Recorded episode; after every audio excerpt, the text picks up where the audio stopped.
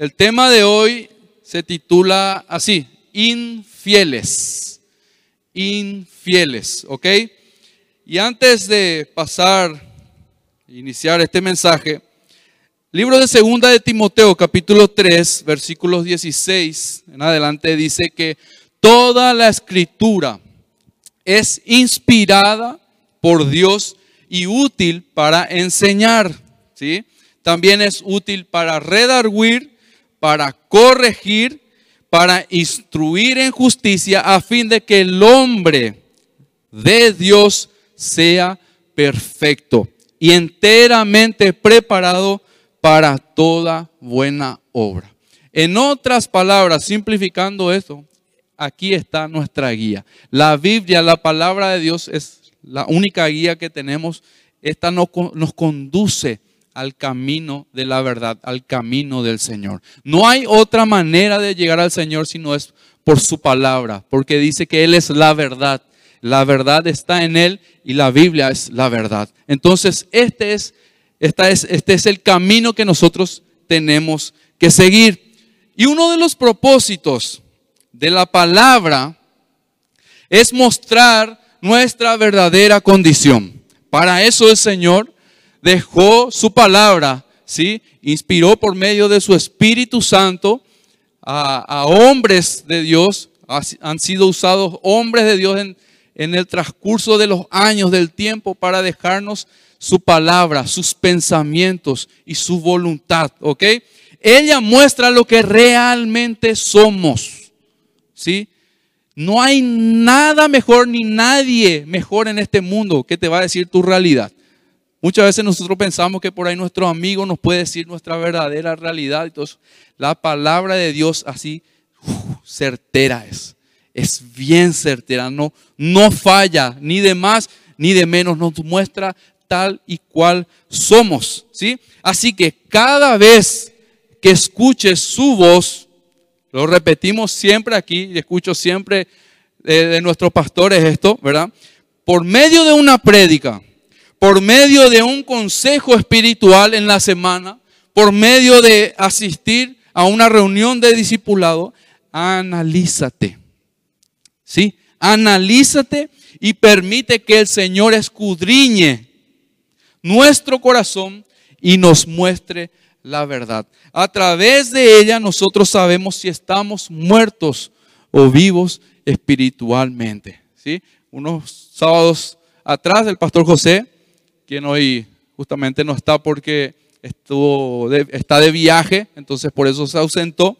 Pero él estaba hablando dos sábados anteriores acerca de los muertos, muertos espirituales.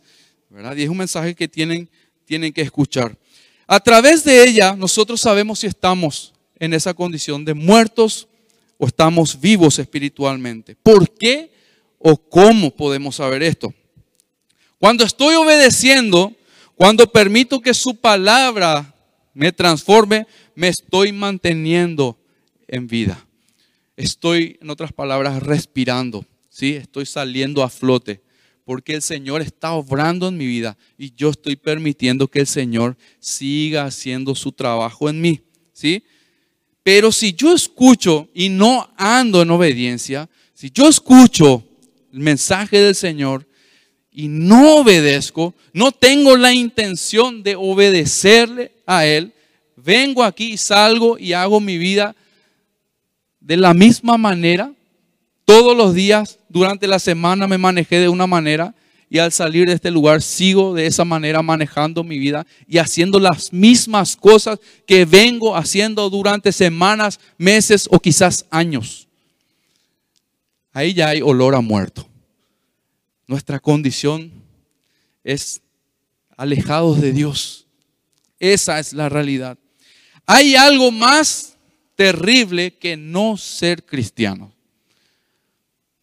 Y es pensar de que somos cristianos, pero en realidad no lo somos. Es creer que somos cristianos, pero en realidad no serlo. Eso es lo terrible. Ya que está muy de moda el tema de la autopercepción en el mundo, allá afuera. el posmodernismo, resultado del romanticismo con el existencialismo, nos dice que eres lo que sientes. Eso enseña al mundo, eso transmite el mundo. Por eso hoy hay muchos tipos de autopercepciones. La gente ya se autopercibe de cualquier forma, de cualquier cosa. ¿Sí? Eres lo que sientes. Por lo tanto, la experiencia, esa experiencia y ese sentimiento es la reina y se ubica por encima de la escritura. La palabra de Dios está aquí delante nuestro y nos enseña y nos dice cómo nosotros vinimos a este mundo y qué somos. ¿sí? Pero esto, ¿verdad? De la, del postmodernismo y todas las enseñanzas que traen, que específicamente se llama la disforia de género, justamente lo que hace es poner una mezcla de basura en nuestra mente y en el principalmente en el mundo. Pero hay algo que les quiero mencionar sobre esto. Les dije que se llama disforia de género. Se llama este estado de angustia mental en donde algunos, que, algunas que son mujeres, se perciben, se autoperciben como varones. Y ocurre viceversa también. Otros ya se perciben como un objeto, como un animal, ya según lo que sienten en ese momento. También dentro de la iglesia podemos autopercibirnos. ¿De qué manera? Pensando que somos algo que realmente no somos. Y por eso viene la palabra de Dios directamente a hablarnos y a mostrar nuestra realidad. Es como que nos cristianizamos acá adentro. Si bien venimos, tenemos que saber, venimos muchos, tenemos que saber de que no todos los que vienen a la casa de Dios son todos hijos de Dios. Algunos están comenzando el proceso, están iniciando la carrera. Y como la salvación es un proceso y no ocurre por una simple oración que vos hayas hecho, sino que es un proceso de transformación que la palabra del Señor, el Espíritu Santo hace por medio nuestro, va de manera, ¿verdad? Como escalerita va avanzando, vas creciendo y vas cambiando, vas cambiando. Hay de todo aquí. De todo estamos en la viña del Señor, dice. Entonces tenemos que saber de que no todos son cristianos, no todos son lo que dicen ser. Pensamos que porque cumplimos ciertos rituales, somos hijos de Dios. Hacemos eso generalmente con los demás, pero muy pocas veces con nosotros mismos. Muy pocas veces con nosotros mismos. ¿Sí? Y ahí es donde vienen muchos problemas, porque eh, yo me enojo fácilmente porque fulanito se comportó de esta manera y fulanito hizo esto y dijo esto. Y no puede ser porque fulanito se va a la iglesia. ¿Cómo va a ser así? Y está en un proceso. Yo no sé, solo Dios sabe y la persona que le está discipulando, ¿verdad? Pero la gente ya se enoja, ya sale, se va. Y no se analiza a sí misma. Y así un montón de, de situaciones se dan porque lastimosamente nos autopercibimos mal todavía. Entonces cuando vemos a una persona y que está teniendo una conducta que no es agradable delante del Señor, tenemos que ver su condición. Si, si, si tropezó, si tropezó hay una manera de acercarnos a ella y de, de, de, vamos a decirle, hacerle volver al camino. O si es una persona que no es salva, una persona que no ha alcanzado la salvación todavía, sino que de manera religiosa anda buscándole al Señor. Entonces hay una manera de mostrarle la verdad y la luz para que esta persona pase de muerte a vida y ahí pueda cambiar su vida. El libro de Segunda de Corintios capítulo 13, quiero que vayan ahí. Segunda de Corintios capítulo 13, versículo 5. Segunda Corintios 13, 5, en la versión internacional dice así, examínense para ver si están en la fe. Pruébense a sí mismos ¿No se dan cuenta de que Cristo Jesús está en ustedes? Esto lo tenemos que hacer todos los días. Todos los días. Si estamos en el Señor, si estamos buscando permanecer en el Señor, de hecho que el Señor lo hace. Porque nosotros estamos pendientes de su palabra y Él a través de su palabra, ¿verdad? Nos muestra nuestra realidad, realidad y ahí yo veo, ah, espera un poco, Vos estás haciendo totalmente lo contrario de lo que dice la palabra de Dios. Vos estás actuando mal. Muestra tu pecado específicamente. Entonces nos examinamos de esa manera. ¿Sí? También el salmista David oró en el Salmo 139, versículo 23 y 24. Y dijo, examíname, oh Dios, y conoce mi corazón, pruébame y conoce los pensamientos que me inquietan Señálame cualquier cosa que en mí te ofenda y guíame por el camino de la vida eterna. Es importante recordar que nosotros, por naturaleza misma, somos infieles al Señor. Esa es nuestra naturaleza. Somos personas, somos individuos infieles al Señor. Nuestra carne no desea al Señor. Por lo tanto, no podemos buscar a Dios por nuestra propia cuenta. Y entonces no podemos llegar a ser fieles a Él por nuestros medios. Y ahí lo que le decía hace rato, que es importante ver en qué condición estamos nosotros y también nuestro hermano, para poder ayudarle bien a esa persona. Hacerle ver o que otra persona me haga ver a mí también, verán cómo yo estoy, ¿sí? Para poder justamente encontrar al Señor y cuando yo encuentro al Señor, el Señor es quien me capacita y me ayuda a permanecer. ¿Entienden? Entonces nada puedo yo alcanzar por mi propia cuenta. Entonces, si vos hoy reconoces que estás alejado del Señor, en simples palabras, si hoy vos te das cuenta por medio de su palabra de que estás andando en oscuridad, que no hay obediencia al Señor y que muchas veces intentaste obedecer pero lo hiciste en tus fuerzas, el Señor tiene también una palabra para vos no está todo perdido todavía. Así que confía en el Señor y en lo que Él es capaz de hacer. ¿sí?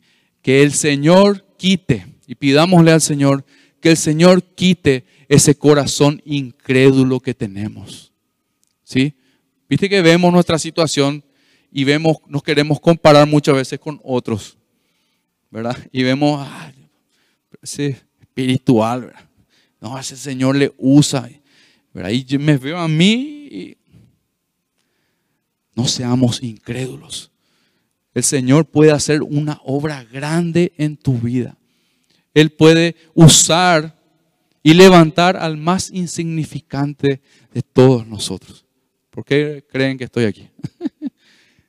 ¿Por qué creen que estamos los que estamos sirviendo? Siervos inútiles somos, ¿verdad? Y necesitamos aprender a depender del Señor. Entonces, todo aquel que quiera tener la vida, todo aquel que quiera darle sentido a su vida debe comenzar por entregarse al Señor de manera completa. ¿Sí? Eso el sábado pasado estuvimos viendo en la actividad especial que tuvimos, ¿verdad? Dale sentido a tu vida. Únicamente por medio del Señor y no en nuestras fuerzas. Comenzamos por entregar nuestra vida por completo a Él. Ahora, eso no ocurre como paz, un arte de magia o algo así. ¿Cómo va haciendo? Es un proceso de purificación y de santificación. Pero yo necesito entregarme por completo al Señor. Cada área de mi vida necesita ser rendida al Señor. Puede ser que al principio vos te des cuenta de una o de dos cosas, pero en el camino el Señor te va a ir mostrando más y más y más y muchas más cosas. Y vos tenés que estar dispuesto a entregar eso al Señor. Así arrancamos la vida en el Señor, ¿sí? Entonces, por otro lado, ahora tenemos a un Dios que es fiel. Tenemos a un Dios fiel. ¿Ya escucharon la frase que dice Dios es fiel? Ya escucharon, ¿verdad? Muchas veces. Inclusive cantamos muchas veces aquí que el Señor es fiel. Muchas veces. Ahora, ¿saben por qué Él es fiel? Porque esa es su naturaleza. ¿Recuerdan nuestra naturaleza cuál es? Ser infieles. Como somos hombres pecadores, esa es nuestra naturaleza pecaminosa, infiel. Pero el Señor es fiel. ¿Por qué Él es fiel? Porque esa es su naturaleza misma, es su esencia. ¿O acaso creen que Dios se esfuerza por ser fiel? ¿Pensaron en esto alguna vez? Imagínense a Dios esforzándose por ser fiel. No. Él es fiel. Él es fiel. No es como nosotros. Y es inclusive incomprensible entender toda la fidelidad de Dios con nuestra mente tan finita. Como estamos todavía en este mundo y en este cuerpo de carne, y nuestra mentalidad no está 100% conectada al Señor, no llegamos a comprender su fidelidad por completo. Es tan profunda, ¿verdad? Con explicarles aquí no, no, no, no, no cuenta porque eso solamente el Señor te puede ir mostrando y se puede ir revelando a tu vida, ¿sí? Para enseñarte cada día más acerca de su fidelidad. Ahora veamos lo siguiente. El Señor lo que promete, cumple. Amén. ¿Podemos decir amén? El Señor lo que promete, cumple. ¿Cómo somos nosotros? ¿Para qué luego prometir? ¿Para qué luego le dije que iba a hacer esto? ¿Para qué luego me comprometí? Somos especialistas en huir de nuestros compromisos ante cualquier situación, la más mínima que haya pasado y que haya venido en nuestra contra, ¿verdad? Ya no queremos cumplir más. No cumplimos con lo que prometemos. Dicen números, libro de números, capítulo 23, versículo 19. Números 23, 19.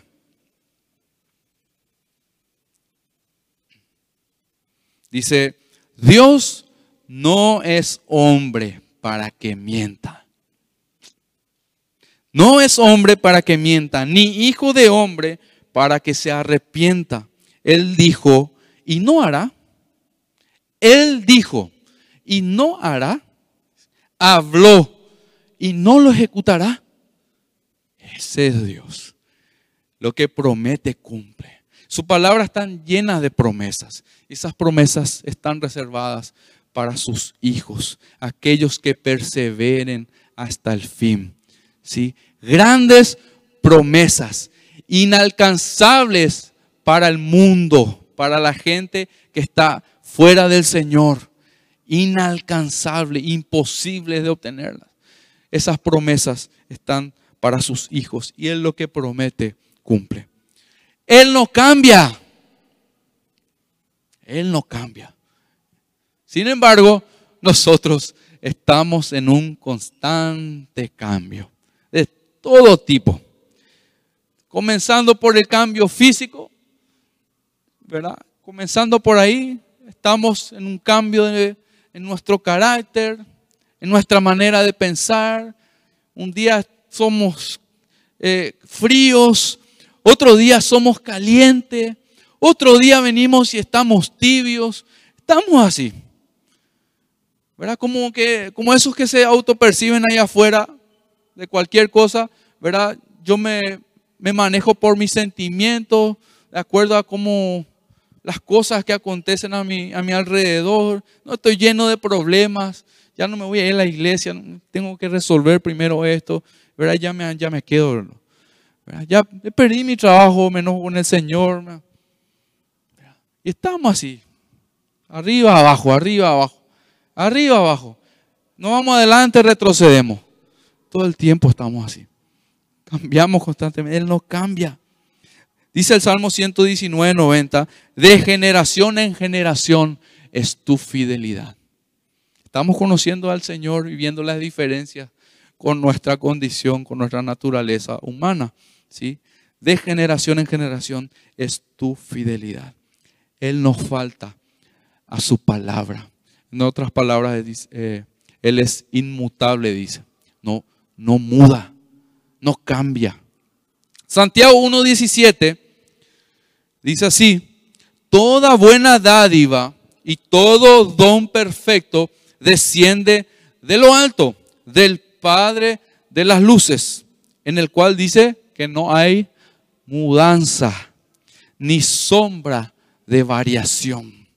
Imagínense a un Dios que actúe a su manera, de acuerdo a lo que siente. ¿Para qué va a estar su palabra entonces, verdad? Pero vemos cómo siglo tras siglo, año tras año, su palabra se ha cumplido tal cual está aquí y se sigue cumpliendo y se va a seguir cumpliendo. ¿Entienden? Él no tiene sombra de variación. También Hebreos dice el pasaje conocido de que Jesucristo es el mismo ayer, hoy y por siempre. El mismo ayer, hoy y por los siglos. El mismo Dios del Antiguo Testamento es el Dios del Nuevo Testamento. Es el mismo Dios. Entonces, viendo y conociendo a este Dios fiel, ¿ok? Vamos, tenemos una pequeña idea de lo que es la fidelidad de Dios y nuestra infidelidad. Viendo esto, teniendo delante de nosotros, ¿cómo es que desea relacionarse Él con individuos tan infieles como nosotros.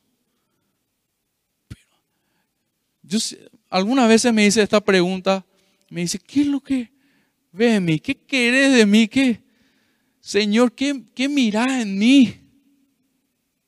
Pero ahí yo otra vez haciendo lo mismo y fallándote y pecando en contra de vos.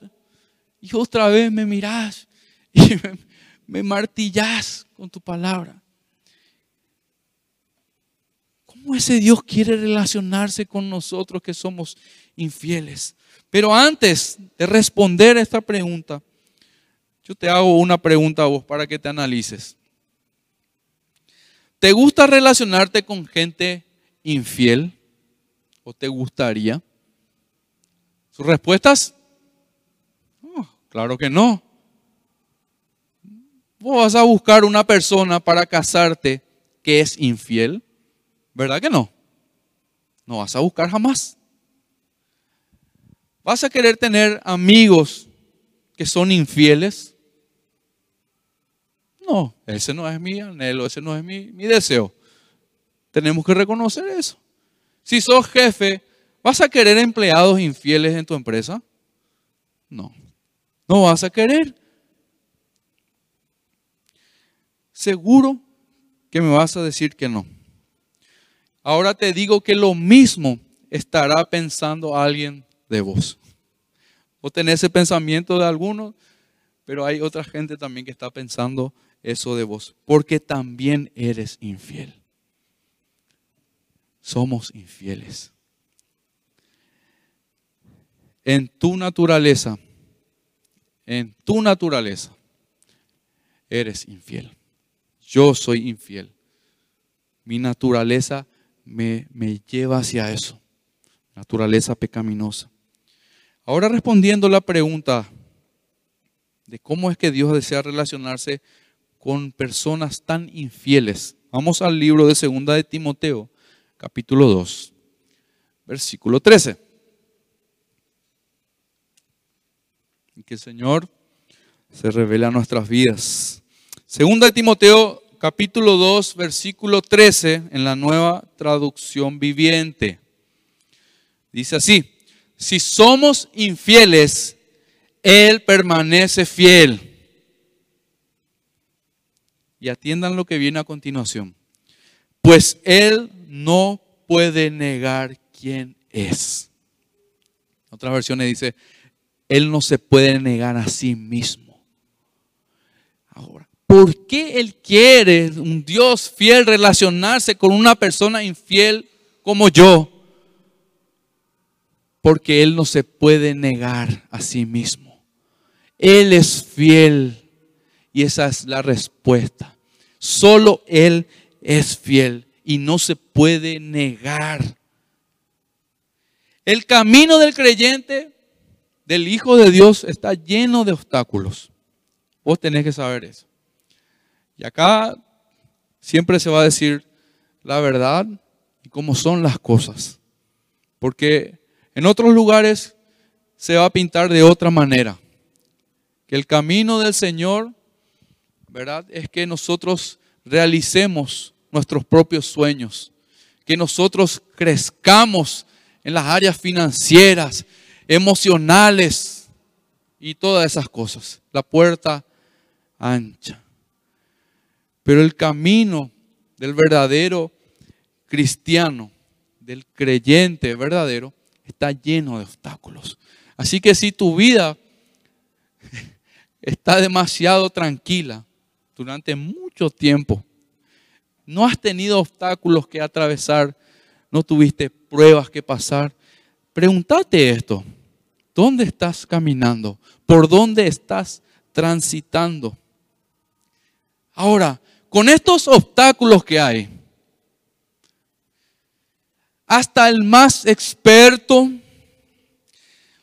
hasta el que tiene mayor experiencia, el que tiene los, la más cantidad de años como cristianos o asistentes en una congregación, una iglesia, y el más conocedor de la palabra de Dios corre el peligro de caer un día. Todos corremos ese peligro. Por eso Pablo le decía a Timoteo que tenga mucho cuidado de sí mismo.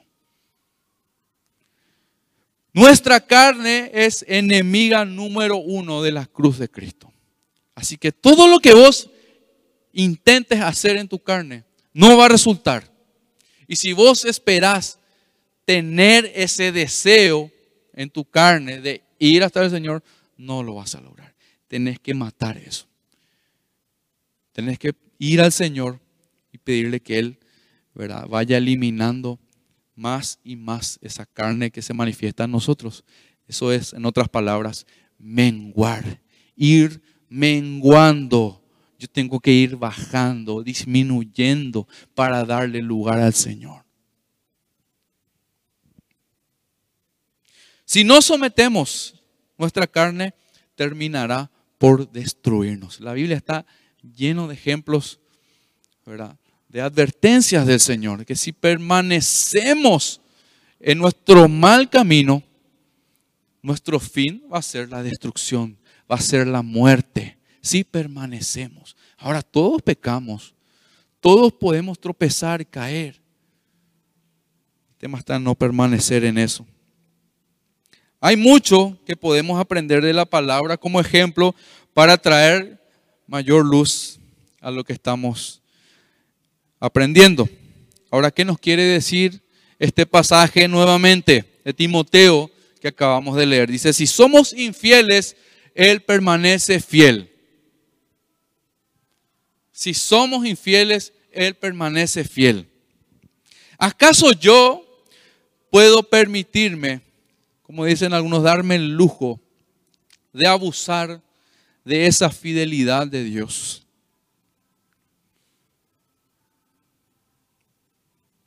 En el sentido de que, ¿puedo yo permanecer siendo infiel? ¿Puedo, en otras palabras, permanecer en esa condición pecaminosa? Y agrego esto muy importante, sin arrepentirme. ¿Puedo permanecer? Entre paréntesis, está claro, está claro que solo Dios es fiel. Solo Él es fiel. Nosotros, por nuestra condición pecaminosa, estamos lejos de eso. Porque siempre habrá alguna tentación delante de vos. Delante de tus ojos. Siempre va a aparecer algo. Cada día de nuestras vidas, la tentación va a estar delante de nuestros ojos. Siempre habrá un hueco en nuestra vida por donde la carne salga y actúe. ¿Por qué? Porque nuestra relación con el Señor no es 100% perfecta las 24 horas del día. Por eso es que es una lucha, hermanos. Por eso es que no podemos nosotros andar en piloto automático. Y hacer como si, si, nada, si nada pasa. Bueno, yo no estoy sufriendo, no estoy pasando por nada. Entonces, creo que el Señor se complace conmigo. Yo no puedo ser de esta manera. ¿Entienden? De hecho, tenemos que saber que tampoco somos fieles para poder alcanzar la salvación. No es que yo voy a comenzar a ser fiel para poder alcanzar esa salvación. No es así. La fidelidad es el resultado de una salvación de Cristo en mi vida. Así como lo es la obediencia a Dios. Yo no obedezco a Dios para ir al cielo, para alcanzar su salvación. Él puso la salvación en mí. Ahora a mí me toca, como resultado de eso, permanecer en obediencia al Señor. Y de la misma manera, como resultado de ese encuentro con el Señor, y es, rendir mi vida a Él, yo decido ser fiel a Él. Ahí en medio de mis debilidades e infidelidades, yo voy a procurar permanecer fiel. Pero a lo que no tenemos que llegar es al punto de rechazar a Dios. ¿De qué manera? Endurecer nuestro corazón a causa del pecado. Por eso este terreno es bastante peligroso. No tenemos que llegar a ese punto. El pecado es la causa principal de todos los males que nosotros enfrentamos. Estás desanimado, estás apático, es el pecado. Es el pecado. El pecado es lo que nos separa de Dios. El pecado en nuestras vidas es lo que nos aleja de Dios. Si hoy no quieres saber nada de Dios, si te da igual si que te congregas o no te congregas. Revisa tu vida. Por eso leíamos recién, ¿verdad? De que es importante examinarnos cada día para ver si estamos permaneciendo en la fe. Porque el pecado lo que hace es ir endureciendo cada vez más nuestro corazón. Cada vez más. Somos permisivos con una cosa, con una cosita, como decimos así que para nosotros es mínima, y luego dejamos otra cosa más en nuestras vidas y luego hacemos esta otra cosa más. Y pasó el tiempo, ni nos dimos cuenta y ya estábamos alejados del Señor. Por eso, hermanos, nuestras vidas son así, como una montaña rusa, constantemente. somos infieles. Un día estamos bien, otro día estamos mal. El pecado en nuestras vidas. Permitir que el pecado more en nosotros. Practicar el pecado. De seguro va, por, a ir por terminar con nuestras vidas. El pasaje de Timoteo, segunda de Timoteo específicamente, capítulo 2. Quiero leer estos versículos, desde el versículo 1 en adelante, unos cuantos versículos, y quiero que vayan mirando conmigo este, este mensaje y estas palabras de Pablo a Timoteo. Segunda de Timoteo 2, 1 en adelante, dice así, Timoteo, mi querido hijo, sé fuerte por medio de la gracia que Dios te da en Cristo Jesús. Esta palabra también nosotros tomemos ahora para nosotros. Mientras vamos leyendo, el Señor está hablando a tu vida y está hablando a mi vida, ¿ok? Sé fuerte por medio de la gracia que Dios te da en Cristo Jesús. Me has oído enseñar verdades que han sido confirmadas por muchos testigos confiables. Ahora enseña estas verdades a otras personas dignas de confianza que estén capacitadas para transmitirlas a otros. Este, este párrafo, estos dos versículos aquí, lo resumimos como Timoteo, mantenete en el camino. Forzate por ser fiel. Versículo 3. Soporta el sufrimiento junto conmigo, dice. Como un buen soldado de Cristo. Dice, ningún soldado se enreda en los asuntos de la vida civil, porque de ser así, no podría agradar al oficial que lo reclutó. Asimismo, ningún atleta puede obtener el premio a menos que siga las reglas, las normas. ¿Ok? Versículo 6. Y el agricultor que se esfuerza en su trabajo debería ser el primero en gozar del fruto de su labor. Piensa en lo que te digo. El Señor te ayudará a entender todas estas cosas. Nuevamente, resumiendo estos párrafos de estos versículos, Pablo animando y exhortando a, Timoteo a mantenerse firme en medio del sufrimiento y le invita a sufrir con él. Sufre junto conmigo, dice.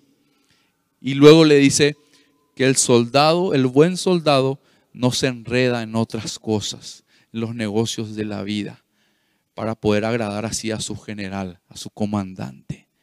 Y nosotros somos soldados del Señor. Y tenemos normas las cuales ajustarnos. ¿sí?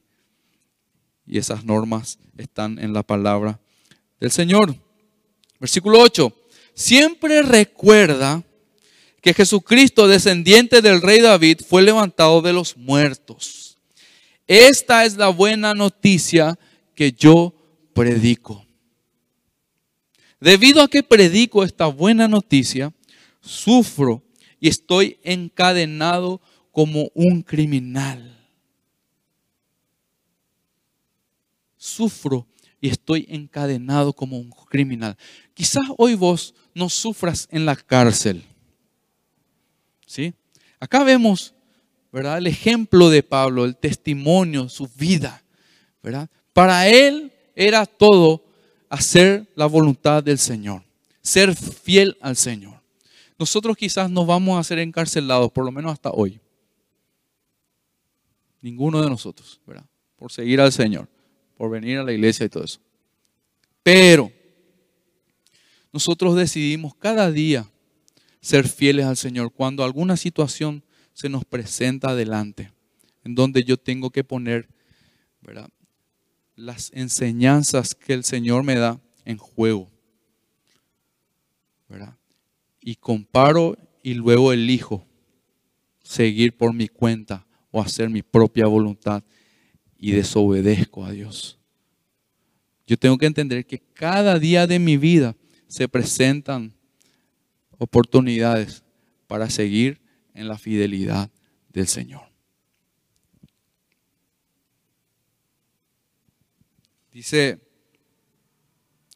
el versículo 9, debido a que predico esta buena noticia, sufro y estoy encadenado como un criminal. Pero la palabra de Dios no puede ser encadenada, dice. La palabra de Dios no puede ser presa. Eso es fidelidad a Dios. Pablo en este momento no se importó por su situación, no se preocupó por lo que él estaba viviendo ahí, sino que él aceptó ese momento y ese tiempo y sí se ocupó y se preocupó porque la palabra siga, siga transmitiéndose y siga enseñándose, siga compartiéndose. Por eso se dice, la palabra de Dios no puede ser encarcelada. Versículo 10, por eso estoy dispuesto a soportar cualquier cosa si ésta traerá salvación y gloria eterna en Cristo Jesús a los que, a los que Dios ha elegido. Esa disposición tenemos que tener nosotros a sufrir a causa del Evangelio, por causa de la verdad. Cuando nos enfrentemos delante de una mentira, delante de un engaño, nosotros tenemos que actuar como hijos de Dios si le pertenecemos a Él.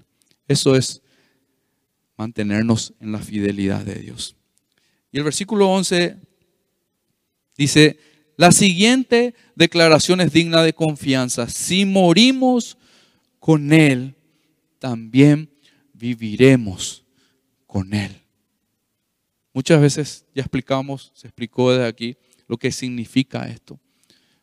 Nosotros para hallar la vida necesitamos morir a nuestro yo.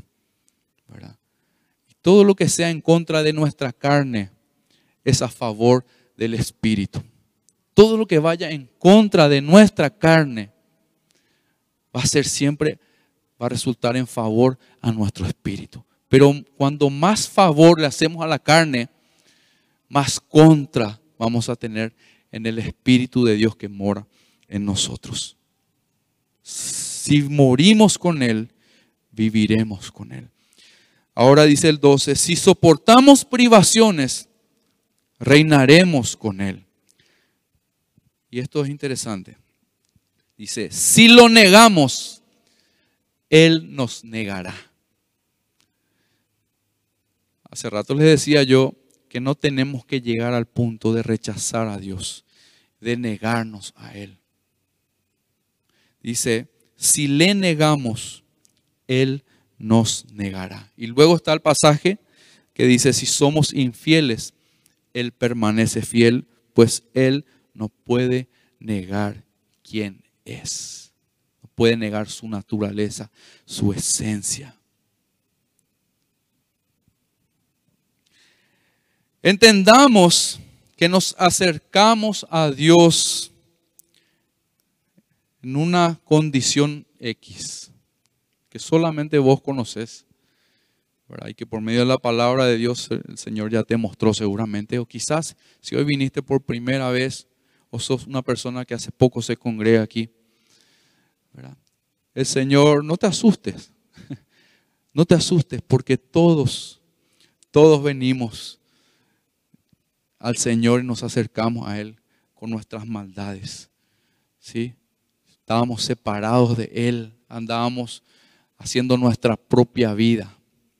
¿Sí? Nos revolcábamos en el pecado, nos agradábamos en pecar y sin remordimiento ni menos arrepentimiento, porque el Señor no estaba en nosotros. Llegamos todos con una condición. Él nos recibe a todos. Todos somos recibidos por el Señor. Sí, todos hemos pecado y Él nos perdona. Pero tan grande es su fidelidad y su misericordia que no va a permitir que nosotros permanezcamos en esa condición. Él vino a buscar lo que se había perdido y a salvar lo que se había perdido. Nosotros cuando pasamos de muerte y de oscuridad a la vida y a la luz, nos encontramos con el Señor. Y a partir de ahí comenzamos a experimentar de su bondad, su fidelidad, le conocemos cómo es realmente el amor de Dios que no tiene ni comparación al amor de este mundo. Y vemos cómo en ese proceso que nosotros permitimos, Él va cambiando nuestras vidas, haciendo de que nosotros cada día seamos personas diferentes. Díganme si el Señor se agrada, si es que yo o alguno de nosotros viene, se sienta en este lugar y la palabra no le hace efecto, no le interesa, sale de la misma manera. ¿Acaso hemos cumplido con el Señor así?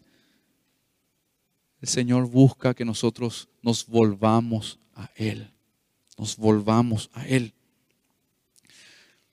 El ejemplo de cómo no tenemos que ser está en el pueblo de Israel. Vamos a ir viendo esto. Hay muchas cosas que enseñar, mostrar. El pueblo de Israel era tremendo, hermano. Pero específicamente vamos a ver una situación específicamente vamos a ver la parte del ministerio que Oseas llevó adelante entre el pueblo de Israel. ¿Ok? El profeta Oseas. El significado bíblico de Oseas proviene de la palabra hebrea Hoshea, que se puede interpretar o traducir como la salvación es Dios. Este es el significado de Oseas. La salvación es Dios o la salvación de Dios. Oseas es el primero del grupo de los doce profetas menores y este profeta ha sido enviado por Dios para advertir al pueblo y a pedir que se arrepientan y se vuelvan a Dios. ¿Ok? más o menos para entrar en la historia de, lo que fue esta época, les cuento lo siguiente. En la época específicamente de este profeta, los israelitas estaban bajo la influencia de la religión y la cultura de los cananeos.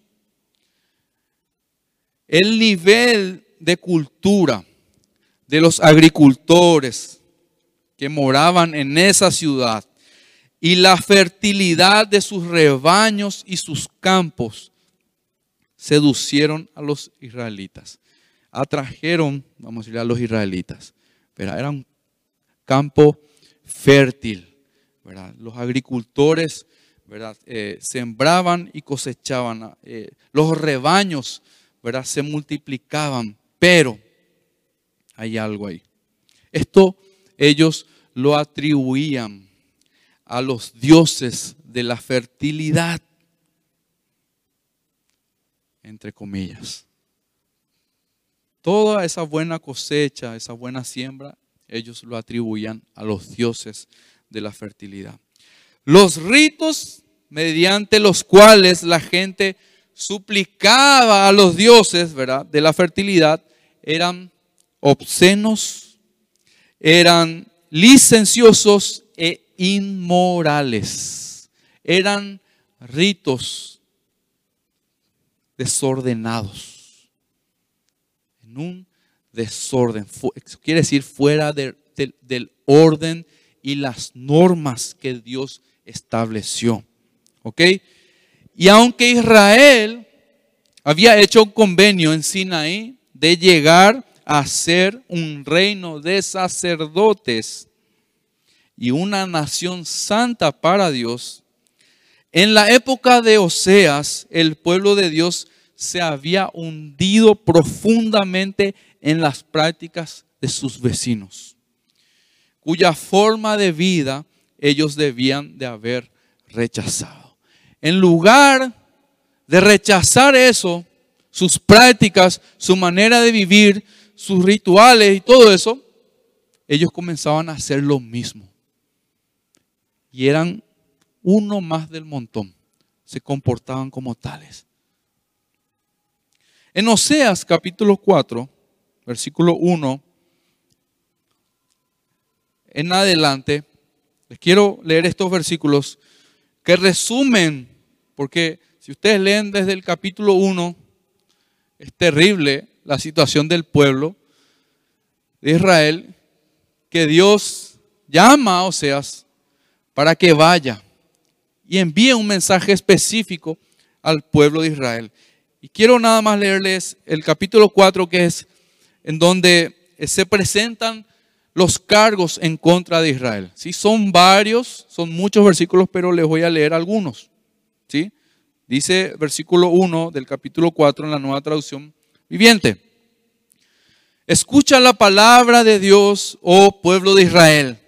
El Señor ha presentado cargos en tu contra diciendo, no hay fidelidad. Primera cosa primer cargo. No hay fidelidad, ni bondad, ni conocimiento de Dios en tu tierra. Haces votos y los rompes. Se, nos parece a nuestra naturaleza, ¿verdad? Prometemos algo, vamos, decimos que algo vamos a cumplir, le decimos a Dios, yo voy a hacer esto, voy a cambiar esto. Nos quedamos ahí. Haces votos y los rompes, le decía. Les contaba que el pueblo de Israel hizo un pacto, un convenio con el Señor en el Sinaí, ¿verdad? De que se iba a mantener como un pueblo santo. Pero rompieron ese, convenio, ese voto. Dice, matas, robas y cometes adulterio.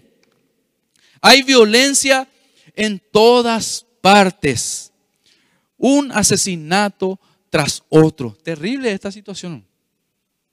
Piensen en la película donde más desastre vieron. Es ni comparación a lo que, lo que se vivía acá en esta época. Dice, por eso la tierra está de luto, el versículo 3, y todos desfallecen. Hasta los animales salvajes y las aves de los cielos y los peces del mar desaparecen. Versículo 4. No señales a otro para echarle la culpa. Nadie más es culpable sino vos. Muchas veces queremos, somos especialistas en echar la culpa a la gente o a otras situaciones. El Señor está tratando con vos de manera personal, individual. Y la culpa, el pecado está en nosotros. ¿Sí? No señales a otro para echarle la culpa. Mi queja, dice, sacerdotes es con ustedes. Miren los terribles que eran los sacerdotes. Así que tropezarán en plena luz del día y sus falsos profetas caerán con ustedes durante la noche y destruiré a su madre Israel. Mi pueblo está siendo destruido porque no me conoce. Así como ustedes, sacerdotes, se niegan a conocerme, yo me niego a reconocerlos como mis sacerdotes. Recuerden, si nosotros le negamos a Dios, Él también nos va a negar, decía el pasaje que leíamos recién, ¿sí? ¿Ok? Que es muy diferente a lo que leíamos también de que nosotros somos infiel, pero cuando somos infieles, Él permanece fiel. Yo lo que no puedo hacer es permanecer en esa condición, seguir estando de la misma manera. Entonces aquí nuevamente vemos cómo Dios, ¿verdad? Hace una separación de su pueblo a causa de su alejamiento y su desvío hacia otros dioses. ¿Sí? Dice, ya que olvidaron las leyes de su Dios, me olvidaré de bendecir a sus hijos. Muchas veces nosotros lloramos por las consecuencias que vienen a nuestras vidas, por las situaciones y echamos la culpa hasta Dios. Pero tenemos que saber que somos nosotros el problema. El principal problema está dentro de mí y es el pecado que abunda en mí, del cual yo no me estoy deshaciendo, no me estoy arrepintiendo. Y mi pueblo, dice, está siendo destruido por causa de eso. Versículo 7, mientras más sacerdotes hay, más pecan contra mí. Terrible. Han cambiado la gloria de Dios por la vergüenza de los ídolos. Y esto es lo que vemos actualmente en las iglesias. Esto es lo que estamos viendo actualmente en medio de nosotros, tristemente. Muchos han cambiado la gloria de Dios por la vergüenza de los ídolos. A causa del pecado, a causa de desviarnos de Dios. Tenemos que darnos cuenta que si llegamos a esta situación es porque hemos permitido que el pecado abunde en nuestras vidas. Porque hemos permitido que nuestra carne siga gobernando nuestra vida y le hemos dado lugar una y otra vez.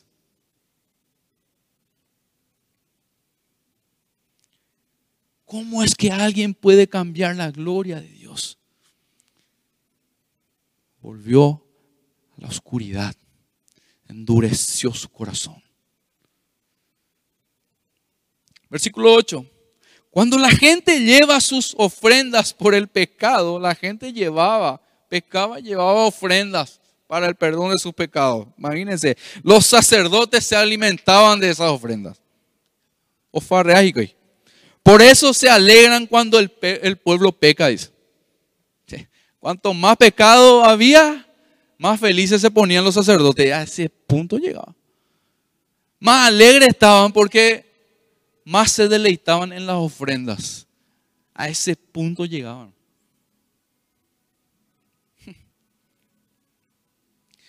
Y lo que hacen los sacerdotes, el pueblo también lo hace. Así que ahora castigaré tanto a los sacerdotes como al pueblo por sus perversas acciones. Comerán, pero seguirán con hambre. Se prostituirán, pero no lograrán nada, porque han, la palabra acá, abandonado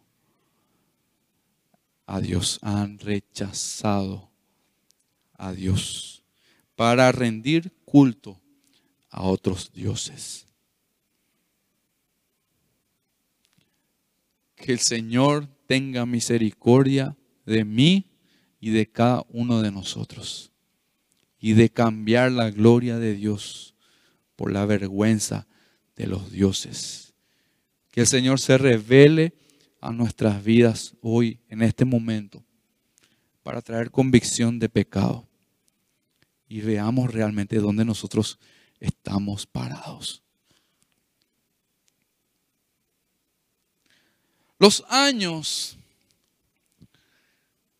de la vida de Oseas no fueron, hermanos, vamos a decirle los años que nosotros desearíamos vivir.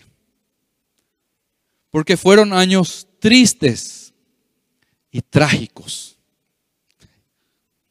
La ira del cielo fue derramada sobre un pueblo que era apóstata. Y la nación sufrió por sus maldades. Ahora, Oseas, el libro de Oseas, ¿verdad? Y el Señor por medio de él. Usa una metáfora, una principal metáfora, si ustedes leen desde, el capítulo 1, y la metáfora, ¿verdad? Que usa es la del matrimonio. Por eso están viendo aquí unos anillos también detrás mío.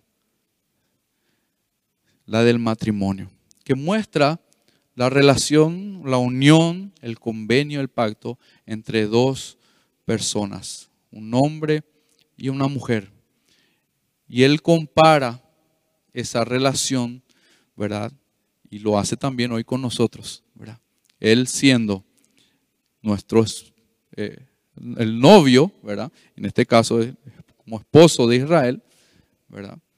Y el pueblo, ¿verdad? Que ha elegido apartarse de ese pacto, de ese convenio y separarse de ese matrimonio. Desde el capítulo 1, versículo 1 o 2, ya el Señor le da una, un terrible mensaje. Para nosotros es descabellado, pero el Señor de alguna manera tenía que mostrar ¿verdad? su mensaje al, Señor, al, al pueblo. Le dijo a Oseas que busque y se casara con una prostituta.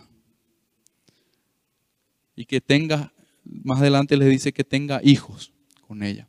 Con eso él iba a mostrar al pueblo, iba a comparar cómo su pueblo, Israel, ¿verdad? También se prostituía, ¿sí? Adulteraba espiritualmente con otros dioses, detrás de otros dioses.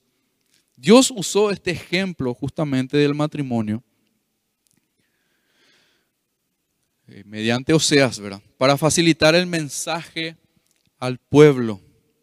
Por motivo de que la mayoría de la gente, ¿verdad? Desde, desde un inicio, ¿verdad? Tenía conocimiento personal acerca de lo que es el matrimonio y lo que representan.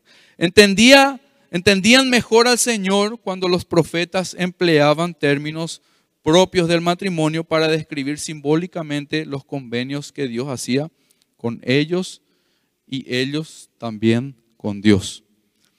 Eh, así, la relación de convenio entre Él y su pueblo, Israel, se comparaba a la relación entre un marido y su mujer.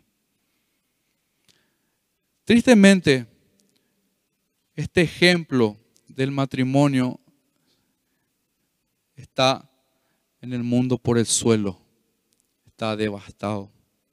Ya la gente no se casa. Se unen, se juntan. Ahora hay la posibilidad de hacer un contrato, nada más, entre las partes. Y un día si no funciona, pasó algo, hay posibilidad, una cláusula que te permite romper ese contrato. ¿Sí? Y volver hacia otro lado y unirte con otra persona nuevamente.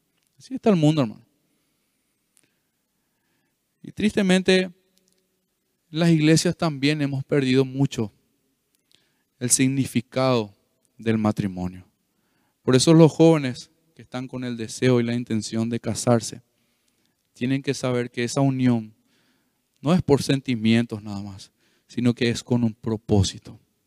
Si son hijos de Dios, el único propósito detrás del matrimonio es servirle a Dios, hacer su voluntad como una sola carne. Y así el, cordón de tres dobleces jamás se romperá.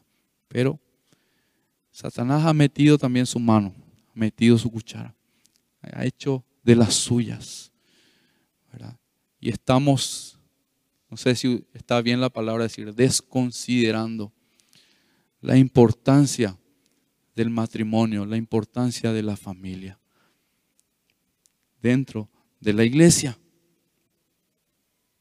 Ahora, cuando Israel se apartó de Dios para adorar a otros dioses, quebrantó los convenios, rompió el contrato en otras palabras. Cuando el pueblo del Señor se aparta de él y adora a dioses falsos, su infidelidad se explica como fornicación y adulterio espiritual. Si los que están casados me van a saber decir más o menos, ¿verdad? van a tener una mejor idea de lo que es una fornicación, qué se siente que tu cónyuge te sea infiel, vos mismo que hayas caído en eso, o la fornicación, el adulterio. Entonces, ustedes piensan que Dios se agrada con enviar sus juicios a nuestra vida. creen que Dios se agrada de enviar su juicio a su pueblo, Él quiere que nos arrepintamos y nos apartemos de los dioses que están ocupando nuestras vidas y nos rindamos por completo a Él. Lo más terrible que podemos hacer es rechazar o negarle a Dios. Ya vamos terminando. Esto es catastrófico. ¿Cómo es rechazar o negarle a Dios? Eh, viniendo acá, ¿verdad? Y ponerme un audífono y no escuchar. Yo estoy negando a Dios cuando no tengo la intención de obedecerle a Él. Estoy rechazando su enseñanza. Estoy diciendo en otras palabras, hay cosas que yo considero más importante que hacer esto. Eso es lo que estoy diciendo con mi manera de actuar con mi manera de vivir. Hay cosas que son más importantes que tu palabra. Eso yo estoy diciendo y haciendo delante de Dios. Por lo tanto, soy una vez más infiel. Oseas capítulo 7, versículo 1 y 2. Dice, yo quiero sanar a Israel. Desde un principio, la intención de Dios, el corazón de Dios es que su pueblo se vuelva a Él. Por eso nosotros estamos aquí. Por eso estamos acá, hermano. Y el que vos estés hoy aquí sentado es una muestra más de su fidelidad. Ya le voy a contar por qué. Porque no tiene explicación. Hoy en la mañana estábamos hablando con el pastor y ahora él dice, yo no sé cómo es lo que la gente viene todavía a escuchar la palabra, porque son mensajes duros, confrontadores, ¿verdad? Muchas veces queremos salir enojados acá con, con todo el mundo, ¿verdad? Con el que está predicando, con el pastor, queremos salir. Menos salimos enojados con nosotros mismos, por nuestra maldad. Yo, si, si un mensaje produce enojo, tiene que ser contra mí, contra mí yo. Un enojo contra eso, ¿verdad? Y tiene que producir arrepentimiento. Entonces dice, yo quiero sanar a Israel, pero sus pecados son demasiado grandes, dice. No es que la cantidad de pecados, ¿verdad? Nosotros muchas veces queremos nivelar los, los pecados. Que tan profundo era el tema. Se dejaron estar, se involucraron tanto con otros dioses, ¿verdad? Y una vez que vos entras en el pecado, ya otro pecado más viene, otro pecado más viene. Entonces, por eso dice que son tan grandes. Dice, Samaria está llena de mentirosos, hay ladrones dentro y fuera, bandidos hay. Dice, la gente no se da cuenta que los estoy mirando. Eso es lo que ocurre hoy con la gente que está separada ya del Señor. No se da cuenta que Dios le está mirando. En la teoría nomás, escucha ese por ahí de paso, el Señor te está mirando, el Señor está observando. Pero, así como Israel. La gente no se da cuenta que le estoy mirando. Están cercados por sus acciones pecaminosas y yo las veo todas. De la misma manera, los ojos del Señor están sobre cada uno de nosotros. Y nosotros vivimos como si fuera que nadie sabe lo que nosotros hacemos. Hay ciertas cosas que salen a la luz y hay cosas que están escondidas. Hay cosas que están escondidas y que Dios lo ve. Joven, jovencita, padre, madre, todos. Tenemos que limpiarnos de todas las impurezas. Abandona el pecado que hay en tu vida. Porque estás negando a Dios si no estás obedeciendo, si no estás escuchando su voz, no estás arrepintiéndote de eso, estás y estamos negando a Dios y Él nos negará a nosotros. Él quiere sanarnos, Él quiere perdonarnos, Él quiere unirse a nosotros, quiere estar en unidad con nosotros. Y justamente ese es uno de los propósitos de su fidelidad. Hablábamos recién de que Él es fiel. ¿Por qué Él es fiel? Porque esa es su naturaleza, es su esencia. Uno de los propósitos de su fidelidad, hermano, darnos la oportunidad de nosotros volvernos a Él. Con eso Él nos demuestra su amor, su compasión y su misericordia y el deseo, la intención que tiene de que podamos unirnos a Él en una relación real y correcta con el Señor. Quizás no va a ser una relación 100% perfecta, porque ya les mencioné cómo somos. Pero esa relación va a estar siempre guiada por el Señor y conducida por Él. ¿Ok? Ahora, Él quiere hacer eso en nosotros. Él es fiel para darnos el tiempo de volvernos a Él. Antes que sea demasiado tarde.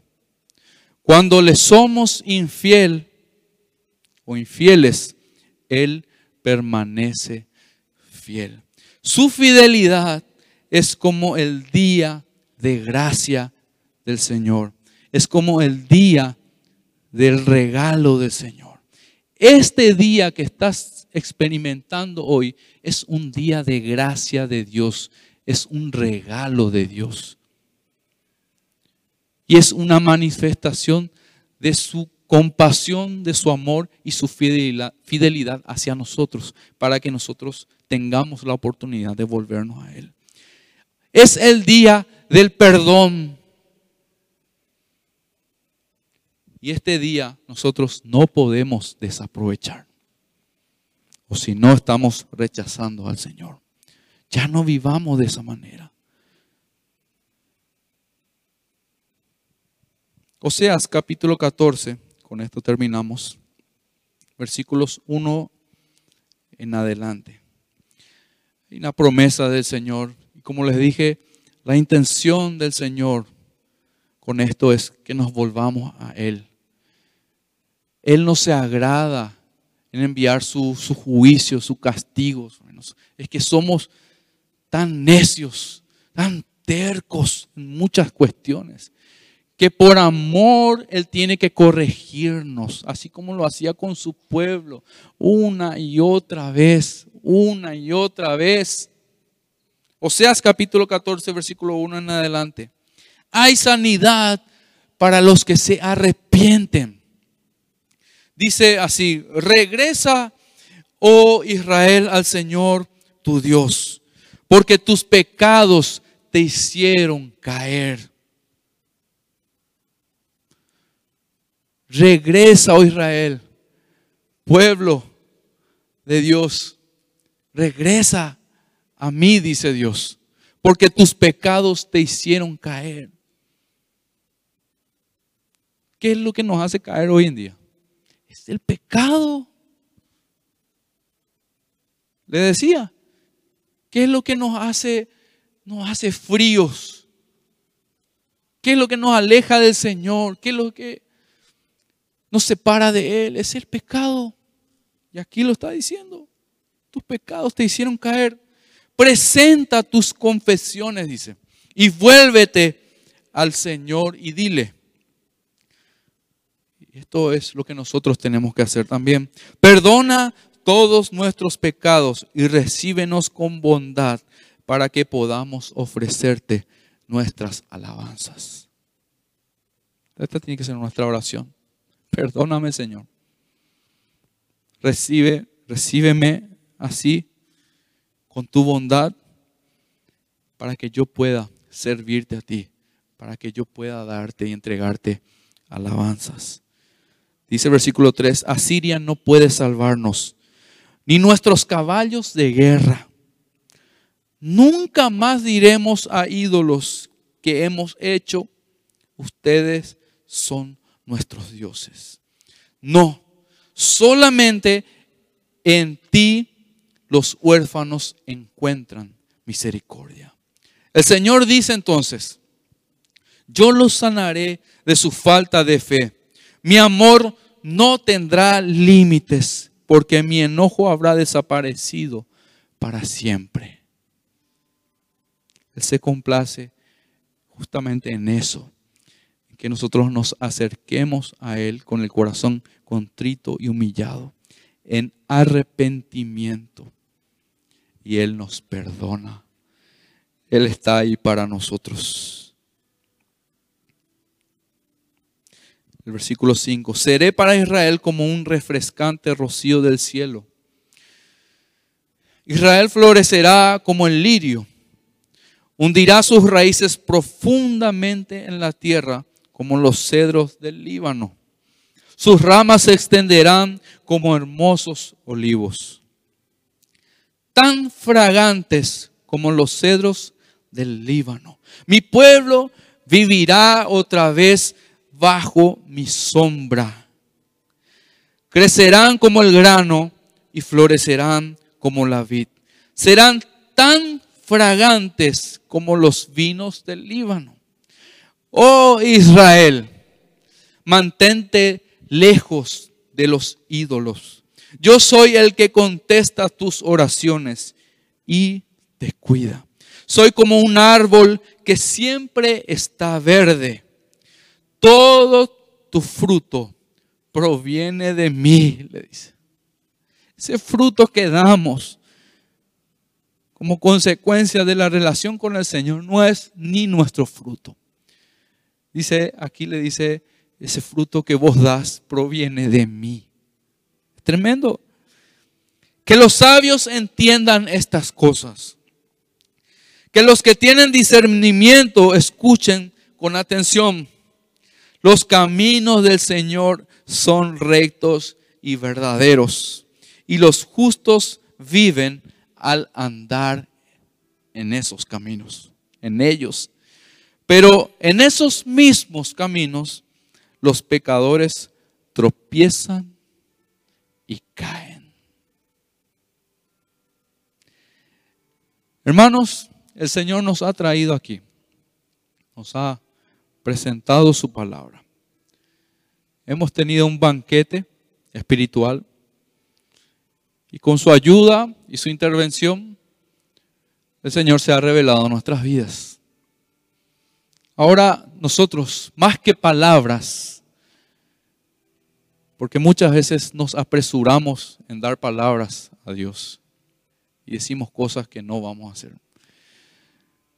Tenemos que tener la valentía, el coraje de tomar decisiones en nuestras vidas, de abandonar el pecado, de abandonar esa infidelidad, de mantenernos en esa infidelidad a Dios, de rechazar su palabra cuando yo decido desobedecerla. Pide al Señor, ora al Señor y dile al Señor que Él se pueda revelar a tu vida y Él pueda hacer su obra, la obra necesaria en cada uno de nosotros, para que ya no seamos los mismos y por sobre todas las cosas, para que nosotros podamos andar por esos caminos que son rectos y verdaderos. Tenemos que, hermanos, diferenciarnos bien del mundo. Tenemos que separarnos bien del mundo. No podemos andar como el mundo anda. No podemos tener los mismos pensamientos de siempre. No podemos estar tambaleando durante años y años y nunca afirmarnos en el Señor. Hay cosas que hay que limpiarnos, hay cosas que hay que purificar en nuestras vidas. Tenemos que ir hacia el Dios Santo para que Él santifique nuestras vidas. Hermanos, esta es una promesa hermosa del Señor para aquellos que se arrepienten.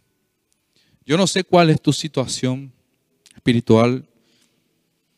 Yo no sé cuál es tu situación inclusive en tu casa, con tus padres. No sé qué tipo de relación estás teniendo. aún entre nosotros los casados, solo Dios conoce a profundidad, ¿verdad? Lo que pasa. Pero de algo yo estoy seguro. Es que el Señor puede hacer las cosas imposibles.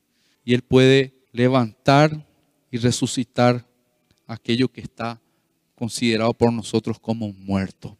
Y aquella posibilidad que nosotros vemos allá como imposible, el Señor lo puede hacer. Pero tenemos que comenzar por nuestra vida. Tenemos que comenzar por arrepentirnos y volvernos al Señor. Amén. Invito a que cierren sus ojos.